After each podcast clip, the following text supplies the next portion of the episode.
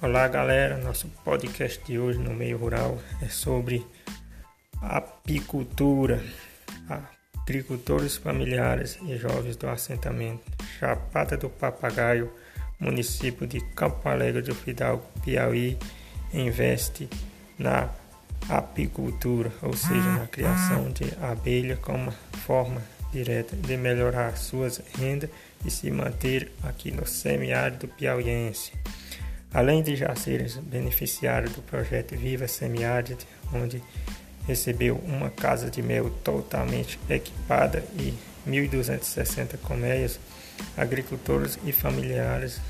jovens do assentamento Chapada do Papagaio, município de Campo Alegre do Fidalgo, Piauí,